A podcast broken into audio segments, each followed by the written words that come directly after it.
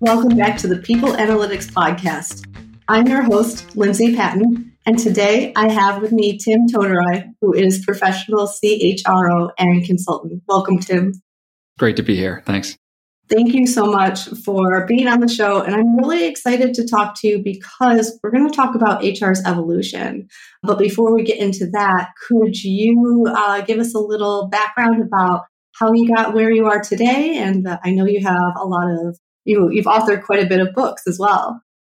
Sure, sure. So I am, uh, as you mentioned, a fractional CHRO and a, a career coach who specializes in performance and talent management. And what that means is I get to work with a lot of different organizations and help them build and change and grow. And that's just a, a fantastic opportunity that, that I've really enjoyed throughout my uh, career. And I am, a, am, an author as well. I've offered, authored 10 books and, you know, not to brag or anything, but copies are selling well into the several. Uh, so, you know, not, not the, uh, the best selling author, but adequate, moderate, you know, moving towards meh. So it's kind of cool. I, I really do enjoy that, that part of it as well. Yeah, I mean, I now own 20% of your books. so I picked up I picked up two titles after we initially spoke because I thought that they could be really resourceful. So I'm really excited to dive into them. Great. Yeah. So tell me a little bit what you are specifically passionate about. So I actually really love HR. I think it uh, adds a value to organizations, and it's grown a lot in the last even just ten years uh, for the value that it adds to an organization. I think the biggest challenge that HR has and faces is really one of an image problem, and it's uh, really, unfortunately, a self-image problem. So you know, we I think we've all known the statement that says, you know, you get what you pay for. Well, the reverse is kind of true in that you pay for what you get. And unfortunately, people don't really get HR uh, anymore. Uh, you know, you ask a, a recruiter what they do, and they'll say they hire people, and trainers train, and payroll pays. But from there, it gets a little dicey, right? You, you talk to a generalist about what they do, and you get like this awkward long pause that happens that or they give you a laundry list of really good things but then they stop and they talk about well i'm not a generalist i'm a business partner i'm a talent guru i'm an employee ninja some kind of crazy thing like that. And then they pivot and say well actually we got to talk about this table and why i don't have a seat. And they're really doing themselves a disservice because i believe that when you think about what hr does specifically these days it really runs the gamut of an organization. They get involved in legal and QA and IT and marketing mm-hmm. and just so many different things that add value. And you know, I think they they just need to to realize that and realize the, the great work that they do within an organization, and that's starting to show up, which is fantastic. Yeah. So, what did HR used to be, in your opinion, and how has it evolved? Well, it's it's funny. It it really parallels the journey that IT has been on. If you think about it, you know, years ago, and I date myself a little bit, but IT used to be the folks who plugged in the projector, right? And now they add tremendous value to an organization in a bunch of different ways. HR used to be the folks that planned your parties and yelled at you when you got too crazy at those parties, right? I mean, they, they did all of the paperwork and so forth. What HR has done over the last few years has really gotten into not only uh, very specific operational aspects that lets folks hire, train, reward, and retain the best possible people in industry, but then also add additional value as organizations look to grow and merge and you know do uh, other M&A activities that really runs itself across the again the gamut of a company. And that just is not only cost saving but value add. Mm-hmm. So there are now all these little pockets that HR can, you know, have I guess, uh, tangible, you know, effects over in a, in a company now, you know, as opposed to just being in one department, in one office. You know, it's it's basically all over the company. Oh, absolutely. And you know, you think about you know young folks coming up and th- thinking about HR as a career, and it's phenomenal because you can go and be a specialist in a specific discipline. You could build your life as a as a trainer, or recruiter, or compensation, or you could take a general career path that allows you to navigate not only within the boundaries of HR, but then actually outside of that. I've seen a lot of parallels with between really good HR folks going into project management, uh, taking a pivot into finance or sales. So there's a lot of different things that folks can do to be a general well-rounded business person. And that's probably the biggest compliment you can get is when you're in a room with folks and they don't know you're in HR. Yeah, yeah, you know so many different areas of business. So I want to specifically talk about the marketing aspect. And I liked you used a movie trailer analogy when talking about the marketing aspect of HR. Can you get into that a little bit? Sure, sure. So absolutely. These days, marketing, social media, branding are really important aspects of HR, specifically when you think about your talent brand. And, you know, every company has a talent brand. They may not be aware that they have one, but they certainly do. And you know, a couple of examples I think that we've all come across are you know the organizations that are maybe high-powered consulting companies, and you know what they give you is really great pay, but it's a tough upper out environment that's going to require a lot of travel and long hours. Well, they don't put that on their website, but that's sort of the reality of the work environment. I know a company that's relatively close to where I am, and they're known as a great place to retire. The pay isn't that great, but the benefits are awesome and you won't break a sweat. Now, again, they're not going to put that on their, their website, but that's sort of the story that folks tell. And when I think about a talent brand, what it basically comes down to is a story that's written about your company and told when you're not in the room. Mm-hmm. And so, what, what organizations, especially HR, need to do is to take control of that story. And I think that's where I shared with you a little bit about that movie trailer. You know, we've all had that experience where we go to see a, a comedy. And when we go to, we saw the trailer, we go to see the, the comedy and we're upset because all the funny parts were in the trailer. Mm-hmm. Well, what happens if you saw a trailer for this incredible space adventure and you were promised like laser battle fights and that sort of thing? And then you get to the movie and they, they give you a black and white romantic comedy and German song. You're going to walk out. You're not going to be happy. And so HR really needs to be very clear about what is it their trailer is saying and then be honest enough to keep the promises that were aligned in the trailer and that takes work to make those two things align really well mm-hmm. so where do you think hr is a little afraid to be transparent right now some can be uh, about being afraid to it and some is just uh, an awareness of what is out there what is the reality the harsh truth is it takes a lot of work to edit your story to edit your brand and companies may have the best intentions to do the right thing. And I, I believe most people do have the best intentions, but then the day to day work gets in the way. So I'll give you an example. Companies, you know, might say that we have the best training in the industry. And in fairness, their HR departments go and they develop incredible training for their employees. But when folks come into the organization, they might be too busy to ever take that training. Well, you've just broken your promise. Mm-hmm. Another example could be that, you know, we have great career paths at our company. So come join us because you can go up and sideways and ladders and lattices and all these wonderful things. But then you land there and the managers hoard talent because they say, that's my guy. You just broke a promise. So the hard work is, is actually auditing the reality and then making a real choice between, and it's always a hard choice. Do you want to edit your promise or do you want to edit your reality? Yeah, and you have to put some ego aside with both of those uh, because, you know, if you're a leader, you're so tied together with your mission and it's becomes part of you. So, how do you um, kind of coach leaders to step outside themselves and really kind of focus on on you know those solutions?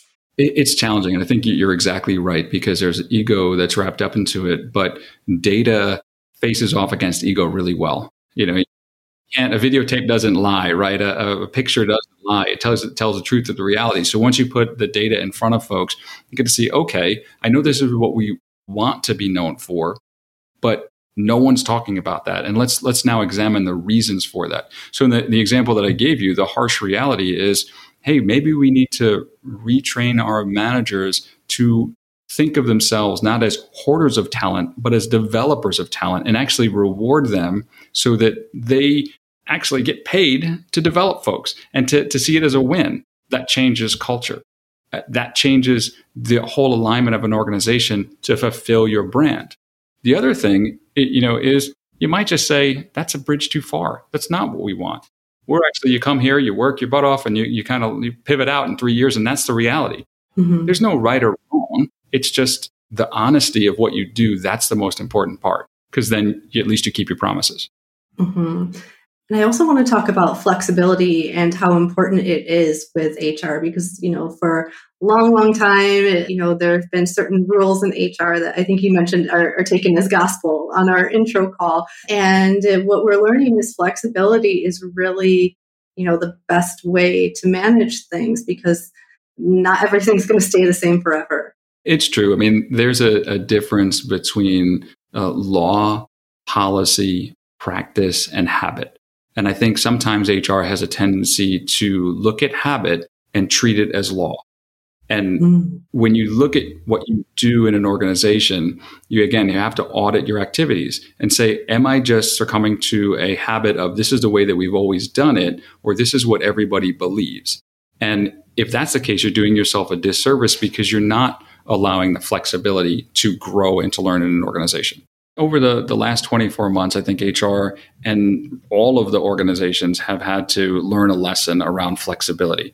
You know, for years we thought that in-person work was the way to go, but what we've learned is is that actually value makes more of a contribution than FaceTime. So we've learned that people can work remotely and do just fine, and, and that is challenged assumptions from the past. So we were able to, overcome that, and that allows us to grow and, and work with organizations a bit better. Mm-hmm. And I feel like workers learn about themselves a lot better when they have autonomy to kind of put the pieces of what works best or how they are most productive. So, are you seeing more worker autonomy as a trend? Yeah, absolutely. I mean, it used to be all about measuring the what and the how that people uh, are able to do their work. So, you know, people really want to know what does greatness good look, look, look like, and then how will I be rewarded you know, for that? And then will that be fair? Fair. So, you know, what I do, how I do it, make sure that that's aligned to compensation. Well, over the last 24 months, that has become table stakes. You have to do that. You have to have fairness and you know equity within you know how you do rewards and promotions. What's been added to that is the when and the why.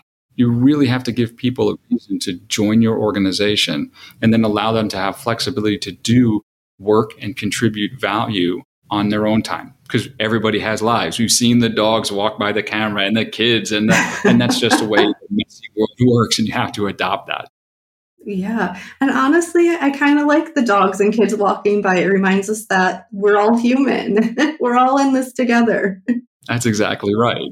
So I want to uh, switch gears and talk about culture's importance in HR because you mentioned that culture cannot be separate; it has to be, you know, wrapped around performance. Yeah, performance is the key to everything. I think that starts um, with why we go to work, why companies are um, born in the first place. We all want to get something done and we want to do it well. And it's important, again, I always look to storyline to, to make sense of things. And there has to be a really clear line that goes from the vision of an organization to the strategic imperatives that they have to the work that everybody does.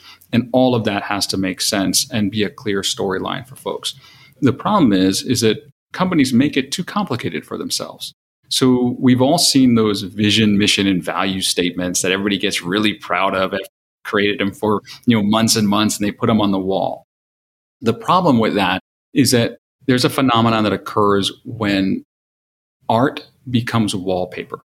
When the thing that you were so proud of and that you wanted to put in front of everybody disappears because you don't even see it anymore. And so the remedy for that is making so simple that you could stop people in the hallway and they will know exactly what are those two or three th- things that are critically important at the highest level for folks to do. And then you could take the next step and look at goals and outcomes of those goals.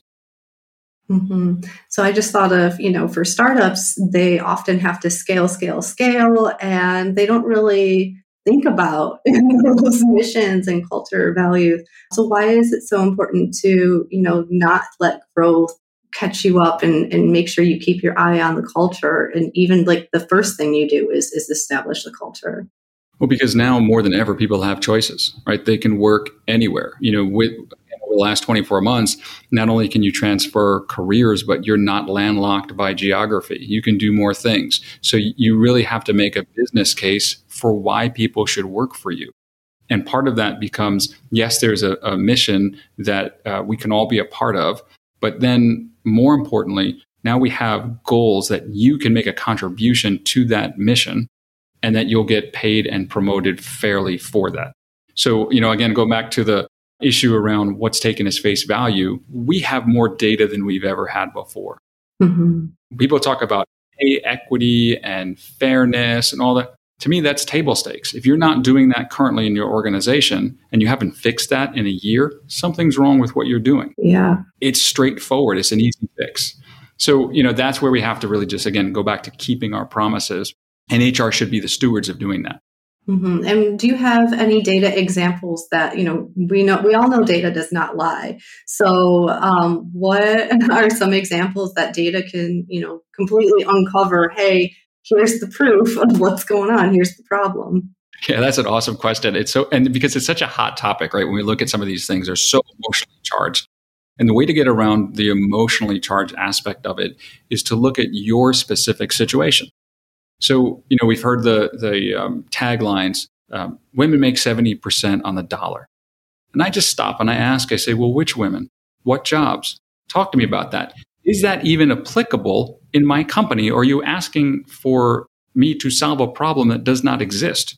And so the first thing you have to do is to say, well, let's look at the data set that's relevant to our organization and see if there's truth there. And if there is, let's get on top of it. But let's see the reality of it. And it's funny, I've been in situations where I've looked at small companies and worked with small companies. And there was one really good example of an organization that grew from zero to 100 employees in just 24 months. And so it was a, a wonderful data set. And we had coming on asking for, you know, when they came in for a job, they would say, well, well, what is your diversity policy and what are you doing for pay equity and what are you doing for all these things? So these are all great questions, but how are you making an assumption that there's an issue here? And when I looked mm-hmm. at the data, you know, there were folks coming in aligned to salary guides, all within band except for five folks. All five folks were women. They asked for more and got more. So in that particular instance, if you would apply what everybody thinks is a great idea, you'd say, well, it's not a problem. Actually, the reverse might be true. Should I be asking, you know, the young guys who are coming into uh, organization, hey, here's how you negotiate, but there's no programs for that. So I'm very much into looking at real data and then practical examples that can benefit everybody. Because frankly, if you don't do that, you're is a disservice for your organization. Because at the end of the day, you want the best minds to be working for you doing the best work. And you can only do that through fair. Absolutely. And people also they want to be engaged, they want to be proud of their work too. So, what are some ways that you know leaders can help the their colleagues, the people that um, you know they're employing, feel really good about the work? So, part of it is describing the impact that the work has on the overall organization. I think that's that's very good at, at a macro level. The other thing is, you, you know, you mentioned transparency, and I think that's really important, but it's a difficult thing to do, especially when it comes for performance, because sometimes folks don't understand how the the changing nature of performance and how it could really uh, change on a dime. For a long time, you know, we've had this model in our head that says we're going to raise the bar of performance and we're going to, you know, go from uh, doing X to Y and that means great. Mm-hmm. And people set goals like that. They'll say, you know, if if you sell 5 widgets, that's meeting expectations. And if you sell 10 widgets, well, then that's exceeding expectations. Mm-hmm. But what happens if somebody comes in during the course of the year and sells 100? What does that do to your model? So you have to be really transparent about the, the willingness to go well beyond what average performance is. And how does that you know, imply things? And I think that's kind of the model that folks to, uh, really need to understand. And it's funny, you know, I, have I've talked about this and used the example of of Pele. I date myself a little bit, but you know, Pele was was the best soccer player on the planet at one point. And you know, growing up in, in New York in the in the seventies, right, it was kind of the tail end of his career. And he did something on live TV which was just truly amazing, right? So if you picture a, a group of folks playing um, soccer, going down the pitch, one of his, his right winger kicks the ball, and it looks like it's going to soar over everybody's head. Mm-hmm. Instead, this guy levitates off the ground, his back completely to the pitch, right? Somehow kicks the ball over his head through the net for a goal. live TV. I mean, it was so amazing that the people who were watching it, they thought it was a camera trick because nobody believed a human being could even move that way. But it was, you know, ultimately the bicycle kick, which is famous. And it was truly amazing. But the amazing part of this was the very next day, every kid in every neighborhood was trying to do that kick. Mm-hmm. So, in an what this guy did was raised a level of performance for everybody. You can't plan that. You just have to be open for it. And I think that's the aspect of performance that sometimes folks just don't get. They have to be ready for that excellence. Mm-hmm. And I think that's where you know hiring the best talent comes in too, because if you give those them the opportunities to not be boxed in, to try to perform to their abilities, you really don't know what you could discover or what how you could grow too. So you know, always going back to like the autonomy uh, to allow a person to kind of follow what what they feel good about or what fulfills them in in their job. That's right. And, and, your openness to see that in people all over the place because you never know who's going to be, you know, the next Pele, who's going to surprise you. And so, you know, that's where mentoring comes in and coaching comes in and giving people chances and taking risks and all of those things are incredibly important to see a, a growth of an organization. You just have to do it. Yeah. So, how as a leader do you listen to you know the people that you work with and help them find passive passions within an organization? So it's interesting about bringing the coaching model to a organization where you have to put your agenda to the side and realize that it's all about them. It's all about what they want to do. And you know, you're trying to get to an outcome, and that outcome is to have the best performance for a company, but have the best outcome for the individual. And so when you're talking to somebody, I'm probably one of the uh, few HR guys that will say, "Well, let's talk about your resume and let's figure out, you know, if this is the next step or there's somewhere else." Because what I found is the world is really small, and as much as it's painful to see somebody leave a company, if they leave because it's the right reason for the right time, they'll most likely come back, right? Or they'll refer people to come back to you, and you create this stickiness within an organization. So it does this great service when you say, and people understand that you're putting your agenda on the side and even the company's agenda on the side and say, I, I want to take care of you and see that you grow. Hopefully it's here. It's okay if it's not. Mm-hmm. And I feel like a lot of leaders have trouble uh, not taking it personally if if a employee leaves because again, you know, it's you build a company and there's so much of yourself tied to it that it's really difficult again to put that ego aside. But you know it's for relationships it's important to you know have that open door policy or have that supportive you know outlook it's true. I mean, and I think it's just the way that you look at things, and if you are able to look at things a little bit differently. So, you know, for years we've been talking about the war for talent, and mm-hmm. to me, that's just a, a terrible analogy, right? Because nobody really ever wins a war; you just lose less than the other guy, right? What I've tried to do is is change people's mindsets and, and talk a little bit about a space race for talent right? What you're trying to do as a, as a manager is launch careers. And, you know, if you get yourself in the habit of, again, branding, going back to marketing, of being known as somebody who, if you work for me, you are not only going to learn things, you're going to have things tangible to put on your resume. You're going to be able to grow. You're going to be able to launch somewhere. Okay. Well, yeah, it's, it's painful for me to lose you, but now I have you out in this world as a brand ambassador to come work for me. And I have other folks that are lined up, hopefully, to work for me again because they've seen the results. And I think this is another area where HR should really push a little bit. You know, we sometimes get pressed around time to fill metrics in HR, right? Big staffing thing. Well, actually, while we have some accountability for that, I think actually managers own that.